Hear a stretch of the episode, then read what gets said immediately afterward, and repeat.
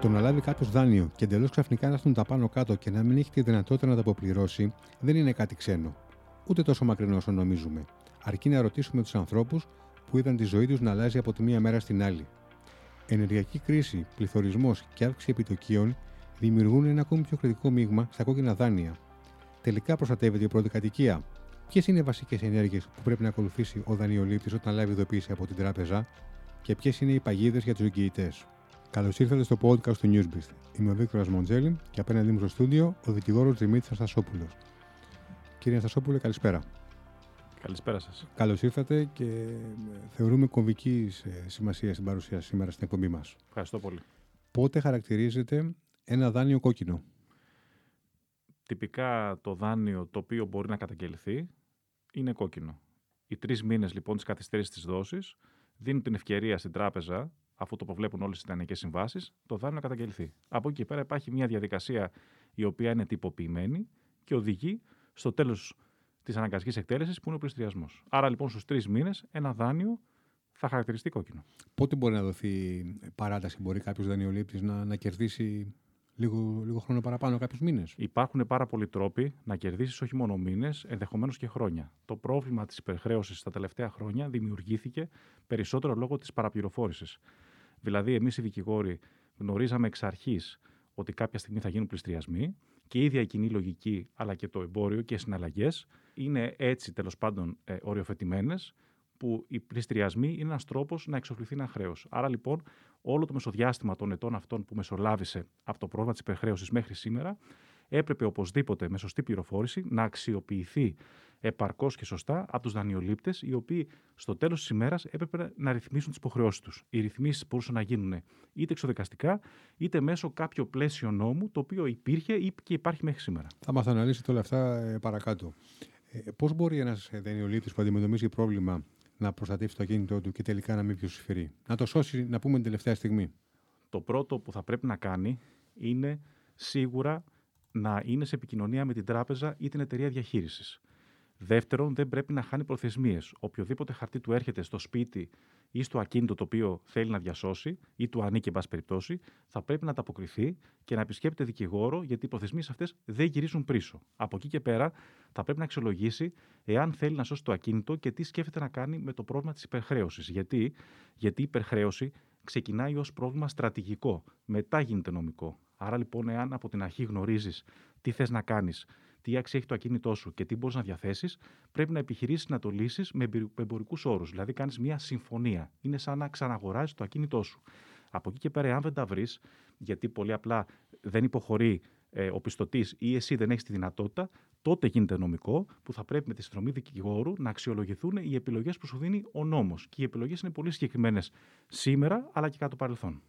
Ο εξοδικαστικό μηχανισμός βοηθάει τελικά το δανειολήπτη. Ο εξοδικαστικός μηχανισμός είναι ένα κεφάλαιο προπτωχευτικό του νέου πτωχευτικού κώδικα, ο οποίος αντικατέστησε όλους τους προηγούμενους νόμους, όπως ο νόμος Κατσέλη. Δεν έχει αποδώσει τα αναμενόμενα αποτελέσματα. Επί της ουσίας είναι ένα εικονικό τραπέζι διαπραγμάτευσης. Δηλαδή, μπορείς να υποβάλεις ηλεκτρονικά μία αίτηση όπου γίνεται άρση όλων των στοιχείων, φορολογικών και τραπεζικών, λαμβάνουν γνώση λοιπόν των στοιχείων αυτών οι πιστωτές σου και αν θέλουν σου απαντούν. Επομένως, το μεγάλο ελάττωμα του, του εξοδικαστικού μηχανισμού είναι ότι δεν είναι υποχρεωτικό για τους πιστωτές να προσφέρουν ρύθμιση.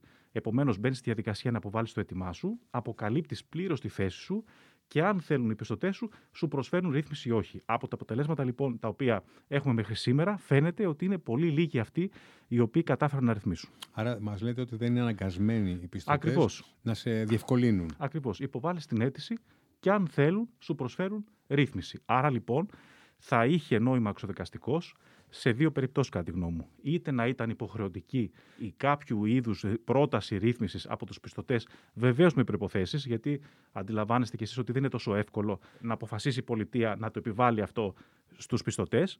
Εφόσον όμως δεν γίνεται αυτό, θα έπρεπε να υπάρχει μεγαλύτερη διαφάνεια στη διαδικασία, ούτως ώστε να καταλαβαίνουμε σε ποιες περιπτώσεις θα μπορούσε να δοθεί ρύθμιση και δεν δόθηκε και για ποιο λόγο επιλέγουν κάποιες φορές οι εταιρείες, ή θα έλεγα τις περισσότερες, να κάνουν πληστριασμού από το να προσφέρουν ρυθμίσεις. Σε περίπτωση που λάβει κάποιος ε, δανειολήπτης ειδοποίηση από την τράπεζα, ποιες είναι, ποια είναι τα πρώτα δύο-τρία βήματα ή άμεσες ενέργειες που πρέπει να ακολουθήσει; Ένα δάνειο για να οδηγηθεί στον πληστριασμό ακολουθείται μία οριοθετημένη διαδικασία η οποία δεν μπορεί να ξεπεραστεί. Αυτό λοιπόν είναι και η ασφάλεια που έχει ο δανειολήπτης και η άμυνα που μπορεί να ακολουθήσει εάν κάτι πάει στραβά. Τα βήματα λοιπόν είναι τα εξής. Πριν καταγγελθεί το δάνειο, πρέπει η τράπεζα ή η εταιρεία διαχείρισης να αποστείλει το λεγόμενο κώδικα ευεντολογία τραπεζών. Δηλαδή ένα τυποποιημένο έντυπο με το οποίο θα καλεί τον δανειολήπτη να το συμπληρώσει με τα φορολογικά του και οικονομικά του στοιχεία προκειμένου να διαπιστωθεί εάν μπορεί να υπάρξει μία ρύθμιση πριν το δάνειο καταγγελθεί. Εάν αποτύχει το στάδιο αυτό, τότε καταγγέλλεται το δάνειο και κοινοποιείται με δικαστικό επιμελητή καταγγελία στην κατοικία του δανειολήπτη.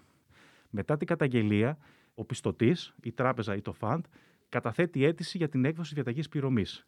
Η διαταγή πληρωμής κοινοποιείται επίσης στην κατοικία που δηλώνει δανειολήπτης. Είναι, ας πούμε, μια δικαστική απόφαση με την οποία γίνεται απαιτητό όλο το ποσό.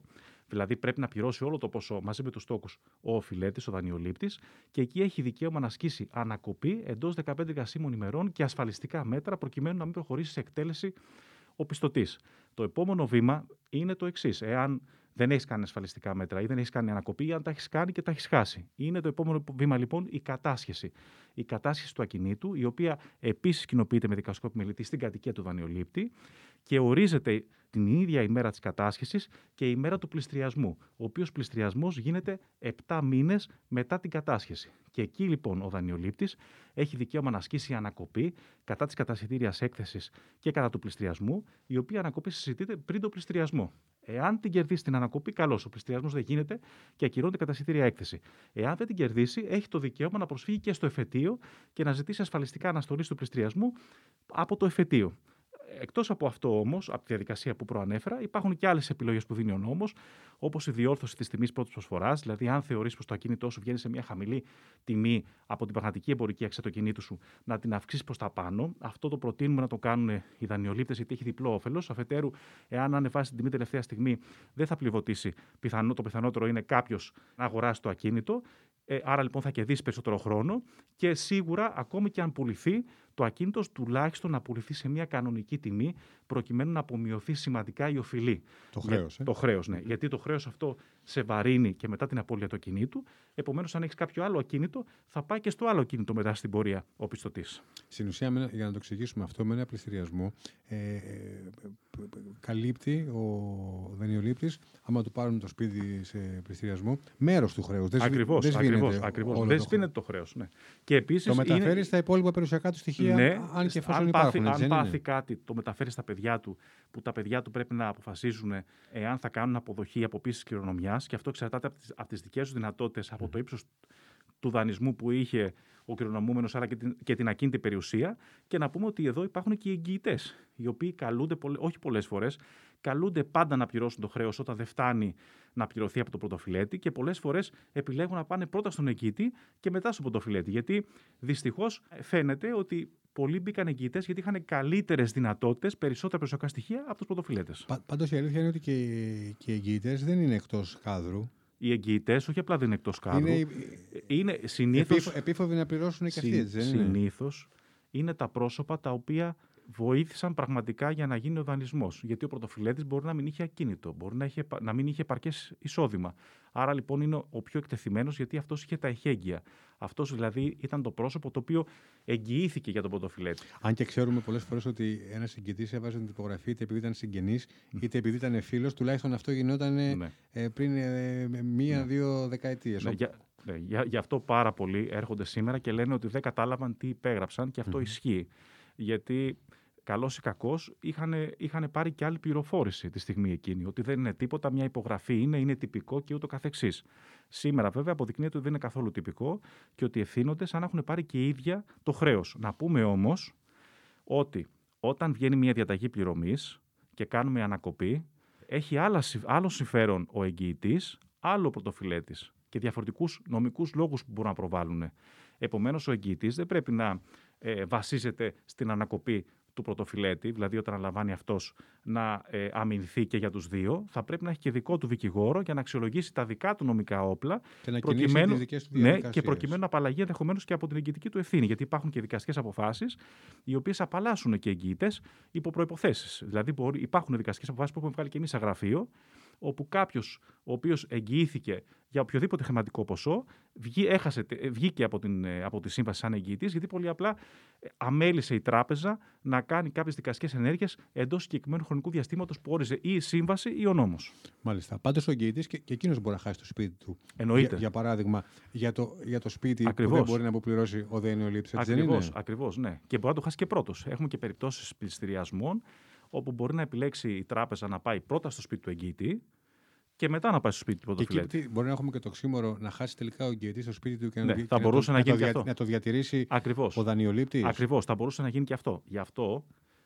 ο εγγυητής έχει συμφέρον να έχει δικό του δικηγόρο ή, εν πάση περιπτώσει, δικηγόρο και της δικής του αποδοχής, ο οποίος θα προτάξει τα δικά του συμφέροντα. Γιατί πολλές φορές είναι αντίθετα με τα συμφέροντα του πρωτοφυλέτη. Σωστά, σωστά.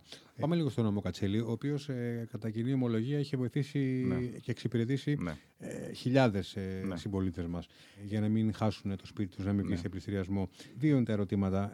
Αφενός, αν ισχύει αυτός ο νόμος και αφετέρου, τι ισχύει για όσους είχαν ενταχθεί παλαιότερα σε αυτόν τον νόμο σήμερα. Ναι.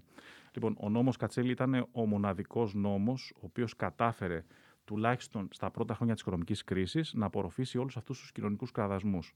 Γιατί, γιατί υπήρχε και μια δικαιολογία και για την πολιτεία και για τις τράπεζες να μην διενεργήσουν μαζικά πληστριασμούς και να εκκρεμεί μια αίτηση από τους πολίτες οι οποίοι ενημέρωναν το δικαστήριο για το, για το οικονομικό τους πρόβλημα και αποκάλυπταν ξανά όλα τους τα δεδομένα. Έτσι, γιατί όταν πας σε ένα δικαστήριο ε, δείχνεις το εισόδημά σου, την περιουσία σου, τους λόγους που δεν μπορείς να πληρώσεις. Άρα λοιπόν αυτές οι αιτήσεις εκκρεμούσαν μέχρι να συστηθούν και να προστατεύσουν την κύρια κατοικία όπως το προέβλεπε ο νόμος.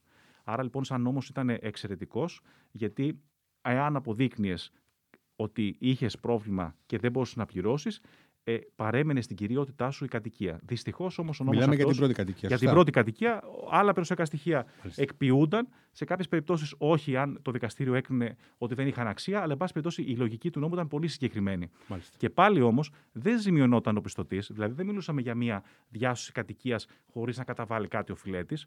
Κατέβαλε μια αξία αντίστοιχη της αντικειμενικής ή της εμπορικής αξίας ανάλογα με το χρονικό διάστημα που δικαζόταν ή κατα... είχε γίνει η κατάθεση της αιτήσεως. Ο νόμος αυτός όμως δυστυχώς σήμερα δεν υπάρχει.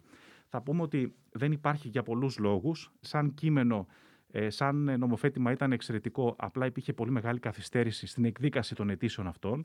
Δηλαδή, υπήρχαν αιτήσεις που χρειάστηκε να περάσουν 10 χρόνια να συζ- για να συζητηθούν. Αυτό λοιπόν δημιούργησε ένα πρόβλημα γιατί διόγκωσε και τον αριθμό, ε, αλλά ενθάρρυνε ενδεχομένως και πολλούς να καταθέσουν αίτηση, γιατί βρίσκ- βρήκαν ασυλία μέσα από αυτό το σχήμα. Αυτό όμως δεν ήταν πρόβλημα του νόμου, ήταν πρόβλημα της διαχείρισης των δικαστηρίων, τα, τα οποία όμως δεν ήταν και αυτά έτοιμα να απορροφήσουν τόσες πολλές χιλιάδες αιτήσεις. Γιατί μην ξεχνάμε ότι δεν ήταν μια εποχή κανονικότητα, ήταν μια εποχή όπου το, το κράτος επί της ουσίας έκανε μια άτυπη πάυση πληρωμών. Μάλλον μια, μια, για τους πολίτες τουλάχιστον ε, ε, ζήσανε μια χρεοκοπία. Η Μάλιστα. χρεοκοπία αυτή την ονομάζω έτσι γιατί ε, ήταν μια οριζόντια μείωση των εισοδημάτων τους, των παροχών, του, κο- του, του, του επίπεδου της ζωής τους, έτσι με άμεσο κίνδυνο να χάσουν την περιουσία τους. Από εκεί και πέρα λοιπόν ο νόμος αυτός καταργήθηκε, αντικαταστάθηκε από τον νέο πτωχευτικό κώδικα, ο οποίος δεν δίνει τη δυνατότητα διάσωσης της κατοικίας. Αυτό που δίνει όμως είναι υπό προποθέσει για κάποιους που έχουν χαμηλό εισόδημα και χαμηλής αξίας περιουσία να παραμείνουν στο σπίτι τους ως ενοικιαστές.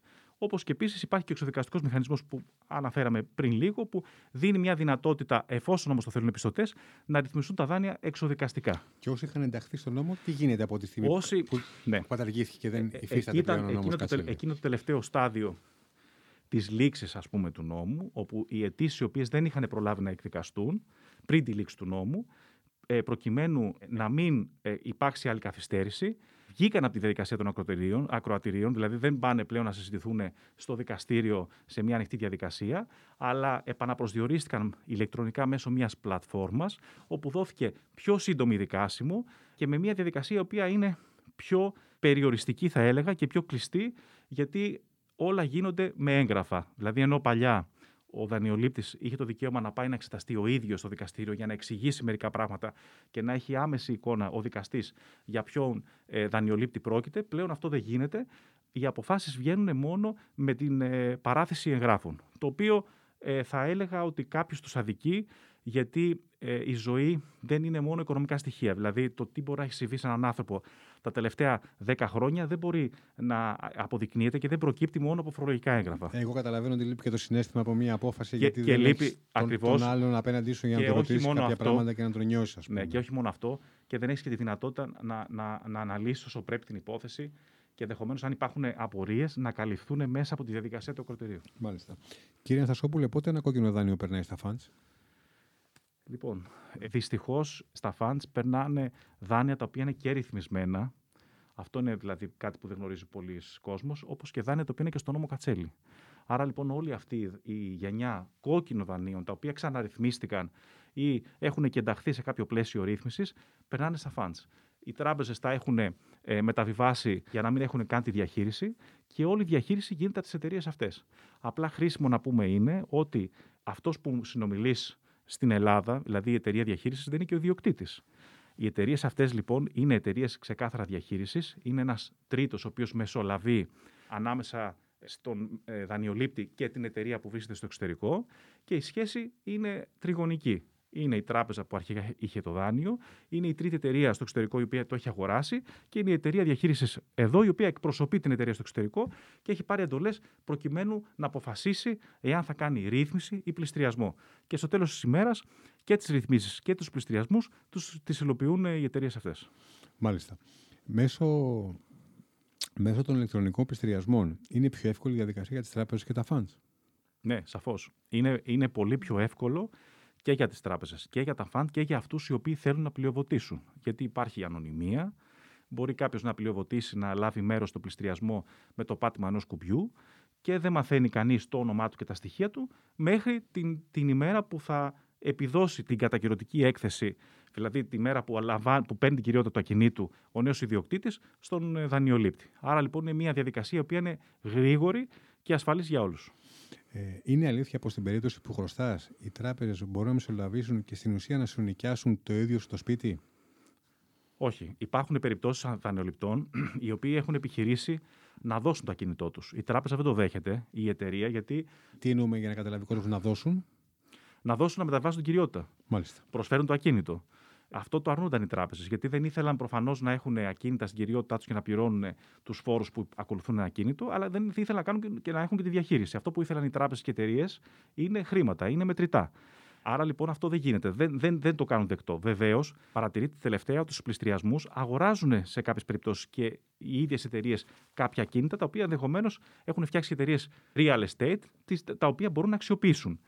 Η ερώτηση, μάλλον αυτή που μου κάνετε, έχει να κάνει περισσότερο με τον νέο πτωχευτικό κώδικα, ο οποίος προβλέπει το εξής. Για όσους θέλουν να πτωχεύσουν, πτωχεύουν σημαίνει ότι κάνουν μια αίτηση πτώχευσης, όπως το ακούτε, να πάρουν απαλλαγή από τα χρέη τους, αλλά να χάσουν την περιουσία τους. Ή για όσους έχουν πληστηριασμό στην κύρια κατοικία τους.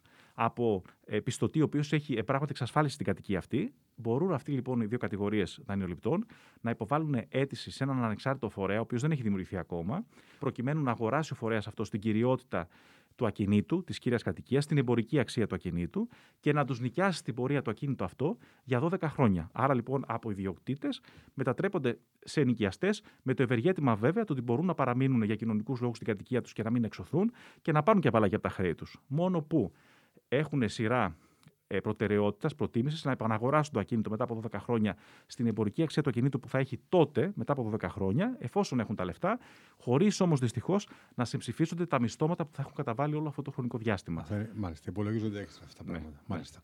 Μάλλον δεν υπολογίζονται Καθόλου, στη, ναι, ναι, στην ναι, τιμή. Είναι, είναι, είναι καθαρά ενοικία. Και σου λέει, αν θες μετά, μπορείς να τα αγοράσεις. Σωστά, σωστά.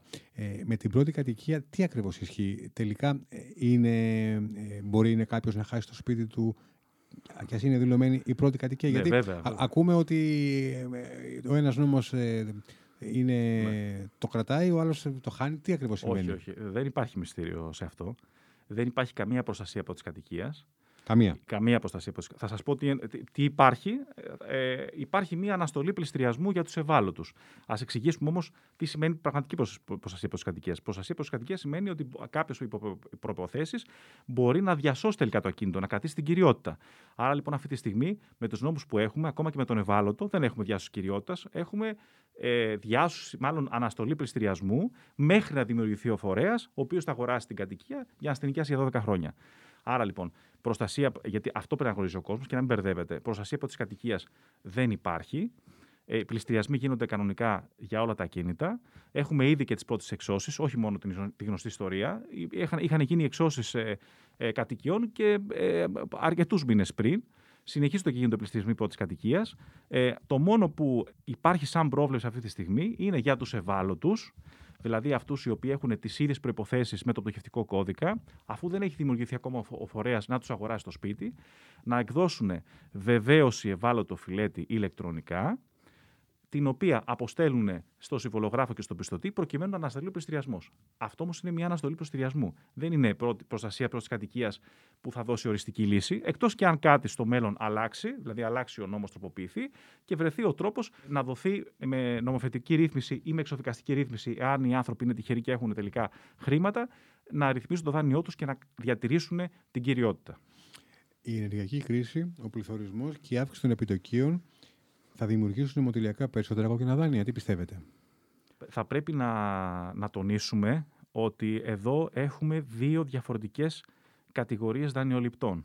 Έχουμε αυτούς οι οποίοι δεν έχουν καταφέρει ακόμα να ρυθμίσουν και θα γίνουν οι πληστηριασμοί όπως τα περιγράφουμε μέχρι τώρα και είναι η δεύτερη κατηγορία που αναφέρεται των ανθρώπων οι οποίοι είτε πληρώνουν κανονικά είτε έχουν ρυθμίσει το δάνειό τους εξοδικαστικά ή μέσω του νόμου Κατσέλη ή μέσω κάποιων ε, άλλων ε, νομοθετημάτων που υπήρχαν, όπως η προστασία της πλατφόρμας της κυρίας κατοικίας, όπου εκεί βλέπουμε ότι θα αυξηθεί η δόση και αυξάνεται η δόση. Άρα λοιπόν ο κίνδυνος είναι στα είδη, στα κόκκινα δάνεια που υπάρχουν, να προσθεθούν και αυτά γιατί πρέπει να βλέπουμε το, το, το, αθρηστικά το πρόβλημα. Σωστά. Έτσι, γιατί αν ήταν μόνο αυτά τα δάνεια, νομίζω θα ήταν πολύ πιο εύκολη η διαχείριση του προβλήματος. Άρα λοιπόν πρέπει να δούμε όλο αυτό αθρηστικά πώς θα λειτουργήσει και πώς θα επιβαρύνει και την πολιτεία και το τραπεζικό πρόβλημα, αλλά και την κοινωνία και τους ε, πολίτες. Γιατί θα πρέπει να γνωρίζετε ότι οι ρυθμίσεις που υπάρχουν και, και γενικότερα οι συμβάσεις των περισσότερων δανείων είναι, είναι, είναι φτιαγμένες σε πολύ στενά πλαίσια περιθώρια. Γιατί περισσότεροι είναι μισθωτοί, είναι άνθρωποι που έχουν προπολογίσει τα χρήματά τους μέχρι το τελευταίο ευρώ και μία μικρή έστω αύξηση τεινάζει στον αέρα τον προγραμματισμό τους. Πόσο μάλλον όταν μιλάμε για αύξηση του, των επιτοκίων αυτών από το, από το αρνητικό, από το 0% ας πούμε, σε 2% σήμερα. Έτσι, όπου μεγάλες διαφορές. Μεγάλες διαφορές ε, όπου στο, στο έτος μπορεί να είναι και πάνω από μία ολόκληρη δόση και μιλάμε για ανθρώπους οι οποίοι έχουν οικογένειες, υποχρεώσεις. Που τα βγάζουν να πληρώσουν οριακά. ναι. Και είναι και, και είναι και κάτι άλλο που πρέπει να μην ξεχνάμε. Είναι και η ψυχική κόποση. Γιατί κάποιος μπορεί, νομίζω, να κάνει υπομονή για ένα χρόνο, για δύο χρόνια, για τρία, για πέντε. Δεν, δεν γνωρίζω, δεν είμαι, δεν είμαι ψυχολόγος, δεν γνωρίζω ακριβώς κοινωνικά πόσο τέλος πάντων ε, ε, ε, μπορεί η, η, κοινωνία και οι δανειολήπτες να αντέξουν ε, αυτού του είδους την πίεση. Αλλά υπάρχει και η ψυχική κόπωση, η οποία πρέπει να αντιμετωπιστεί. Πάντως, στην ερώτηση που κάνατε για το πώς θα μπορούσε να αντιμετωπιστεί, νομίζω είναι θέμα συμφωνίας τραπεζών και πολιτείας και να δούνε ποιος θα υπομειστεί το κόστος. Γιατί; Γιατί αν μιλάμε για επιμική των δανείων τύπου ισπανικό μοντέλο που, που αναφέρεται τις τελευταίες μέρες ε, συχνά, αυτό σημαίνει ότι θα πρέπει οι ίδιες οι τράπεζες να θελήσουν να επιμηκύνουν τα δάνεια, αλλά να υπάρχει και ένα κόστος στους δανειολήπτες, οι οποίοι θα κληθούν να πληρώσουν περισσότερους μελλοντικούς τόκου. Mm-hmm. Οι τράπεζες, βέβαια, από όσο διαβάζω και εγώ, γιατί δεν έχω άλλη ενημέρωση, λένε ότι ενδεχομένως θα ήταν καλύτερο το μοντέλο τύπου γέφυρα. Δηλαδή η χρηματοδότηση της μηνιαίας δόσης για ένα χρονικό διάστημα από, το, από την ίδια πολιτεία. Καταλαβαίνετε λοιπόν ότι στη δεύτερη περίπτωση υπάρχει κόστος για την πολιτεία. Στην πρώτη περίπτωση υπάρχει κόστος για την τράπεζα και τον δανειολήπτη. Αλλά το μεγαλύτερο ερώτημα για μένα είναι αν θα υπάρχει υποχρεωτικότητα. Γιατί, γιατί μπορεί να λέμε. Και ποια είναι η απάντηση; Και, ε, αν μπορεί να υπάρχει υποχρεωτικότητα; Ε, μάλλον όχι. Εάν δεν θέλουν οι ίδιες οι τράπεζες να το εφαρμόσουν αυτό, δεν ξέρω κατά πόσο μπορεί να τις υποχρεώσει να, με νόμο δηλαδή. Έτσι, γιατί θα πρέπει, άρα θα πρέπει, άρα θα πρέπει να το κάνει, θα πρέπει να αναμορφώσει ενδεχομένως τον νέο κώδικα. Όπου θα πρέπει στις ρυθμίσεις να προβλέπεται υποχρεωτικά. ένα ποσοστό ανθρώπων με, με συγκεκριμένα χαρακτηριστικά να ρυθμίζει. Άρα λοιπόν νομίζω ότι είναι περισσότερο θέμα πολιτικής, δηλαδή ποιους θα επιλέξεις να βοηθήσεις και να σώσεις και δημοσιονομικό. Δηλαδή εάν υπάρχει η δυνατότητα η πολιτεία να, το, η να... το αντέξεις. Ναι. Είσαστε έμπειρος ε, δικηγόρος στο, στο αντικείμενο που κουβεντιάζουμε. Βλέπετε κάποια αλλαγή το επόμενο διάστημα ε, σε αυτό το τομέα ή θα πορευτούμε τα επόμενα χρόνια ε, βάσει του συγκεκριμένου νόμου και όπως είναι τα πράγματα σήμερα; Εγώ, εγώ νομίζω ότι θα, θα το δείξει η, η, η ίδια η, η, οι εξελίξεις. Γιατί. Ε, δηλαδή, άμα έχουμε για παράδειγμα μια έκρηξη. Αυτό, ναι, δηλαδή. Θα δεν ξέρω κατά πόσο θα αναγκαστούν. Το ναι, κράτος ναι, να... ναι, γιατί ξέρετε, ξέρετε σε, σε, ό, σε, ό, σε όλα αυτά πρέπει να υπάρχει και μια αίσθηση δικαίου και ηθικής. Δηλαδή, η ίδια κοινωνία να, να κατανοεί ή να αποδέχεται ένα μέτρο σαν να είναι δίκαιο και να είναι αυτό τέλος πάντων το οποίο πρέπει να εφαρμοστεί για όλους. Σίγουρα την ίδια στιγμή και οι ίδιες οι τράπεζες δεν θα θελήσουν να έχουν ένα νέο κύμα κόκκινο δανειοληπτών, γιατί δημιουργείται και για αυτές πρόβλημα ε, γιατί ξέρετε, ο ρόλος τους είναι σύνθετος. Δεν, δεν, δεν έχουν πάρει άδεια λειτουργίας μόνο για να δίνουν χρήματα, αλλά να μην δίνουν και ανταποδυτικά κάτι στην κοινωνία. Έχουν και μια υποχρέωση, όταν αποδεδειγμένα υπάρχει πρόβλημα, να βοηθήσουν. Γιατί όταν εσύ πας και, και δηλώνεις αδυναμία, χωρίς να φταίς, και είναι γνωστό σε όλους και στο δικαστή ότι αυτό το πρόβλημα έχει δημιουργηθεί από την αύξηση των επιτοκίων, Πώς ένα δικα, δικαστής δεν θα βοηθήσει ένα, έναν δανειολήπτη ναι, την κρίσιμη στιγμή; δεν, δεν Ακριβώς. τον ναι, νόμο ναι, ακριβώς. Νομίζω, και η δικαιοσύνη, νομίζω και η δικαιοσύνη μετά θα πρέπει να βάλει και θα βάλει ένα φρένο. Άρα λοιπόν μπορεί να φαίνεται ένα σύνθετο πρόβλημα, αλλά θα βρει το δρόμο του. Το θέμα είναι να μην αργήσουμε τόσο πολύ όσο αργήσαμε την προηγούμενη φορά. Έτσι, γιατί νομίζω ότι αν είχε δοθεί εξ αρχής μία λύση πριν πέντε χρόνια στα κόκκινα δάνεια, η οποία να είναι οριστική, και να μην, ε, να μην έχουμε ακόμα αυτή την, ε, ε, αυτή την αμφιβολία για το ποιος είναι ο, ο σωστός τρόπος να λυθεί το πρόβλημα, θα είχαμε αποφύγει ένα σημαντικό ποσοστό κόκκινων δανείων. Χάθηκε πολύ χρόνο με αποτέλεσμα να έχουν αυξηθεί. Ναι, και θα έλεγα ότι πάρα πολλοί παραπλανήθηκαν κιόλας. Να ξέρετε ότι υπάρχει κόσμος ο οποίος έρχεται στο γραφείο μου προκειμένου να επιχειρήσει ή να πείσει να πάρει μία ρύθμιση που το έκανε η τράπεζα πριν τρία χρόνια και την απέρριψε. Γιατί ξέρετε, ένα μεγάλο πρόβλημα στη διαδικασία αυτή ήταν ότι οι τράπεζες ε, έδιωξαν τον κόσμο από τα υποκαταστήματα. Και προκειμένου να εισπράξουν, έβαλαν τις πρακτικές που τρόμαξαν τον κόσμο, χάθηκε τελείως αυτή η εμπιστοσύνη. Μετά υπήρχε και στην αγορά μία φημολογία ότι οι τράπεζες τέλος πάντων έχουν κάνει παρανομίες, ότι πολλά από αυτά που ζητάνε δεν μπορούν, να τα εισπράξουν. Υπήρχε και το θέμα το πολιτικό. Ε, ο καθένας είχε τέλος πάντων διαφορετική προσέγγιση. Ο κόσμος πίστεψε ότι δεν θα γίνουν πληστηριασμοί, ότι θα έχουμε κάτι καλύτερο στο μέλλον και δυστυχώς όταν του γίνανε κάποιες προτάσεις δεν μπορούσε να τις αξιολογήσει. Δηλαδή δεν ήξερε τι είναι καλό για τον ίδιο. Αυτό το οποίο λοιπόν λέω εγώ τώρα είναι ότι τα πράγματα είναι πολύ απλά. Ακόμα και να μην γνωρίζεις νομικά, ακόμα και να μην, είσαι, ε, να μην έχεις ε, επαρκείς γνώσεις, αυτά τα θέματα ε, κρίνονται ξεκάθαρα με εμπορικά κριτήρια. Έχεις ένα κίνητο, έχει μια αλφαξία. Αν αυτό το οποίο σε καλεί να πληρώσει η τράπεζα, να πληρώσεις η τράπεζα είναι κοντά στην αξία αυτό, η ρύθμιση είναι μια χαρά. Mm-hmm. Κύριε Σασόπουλο, ευχαριστούμε πάρα πολύ για την κουβέντα. Εγώ ευχαριστώ.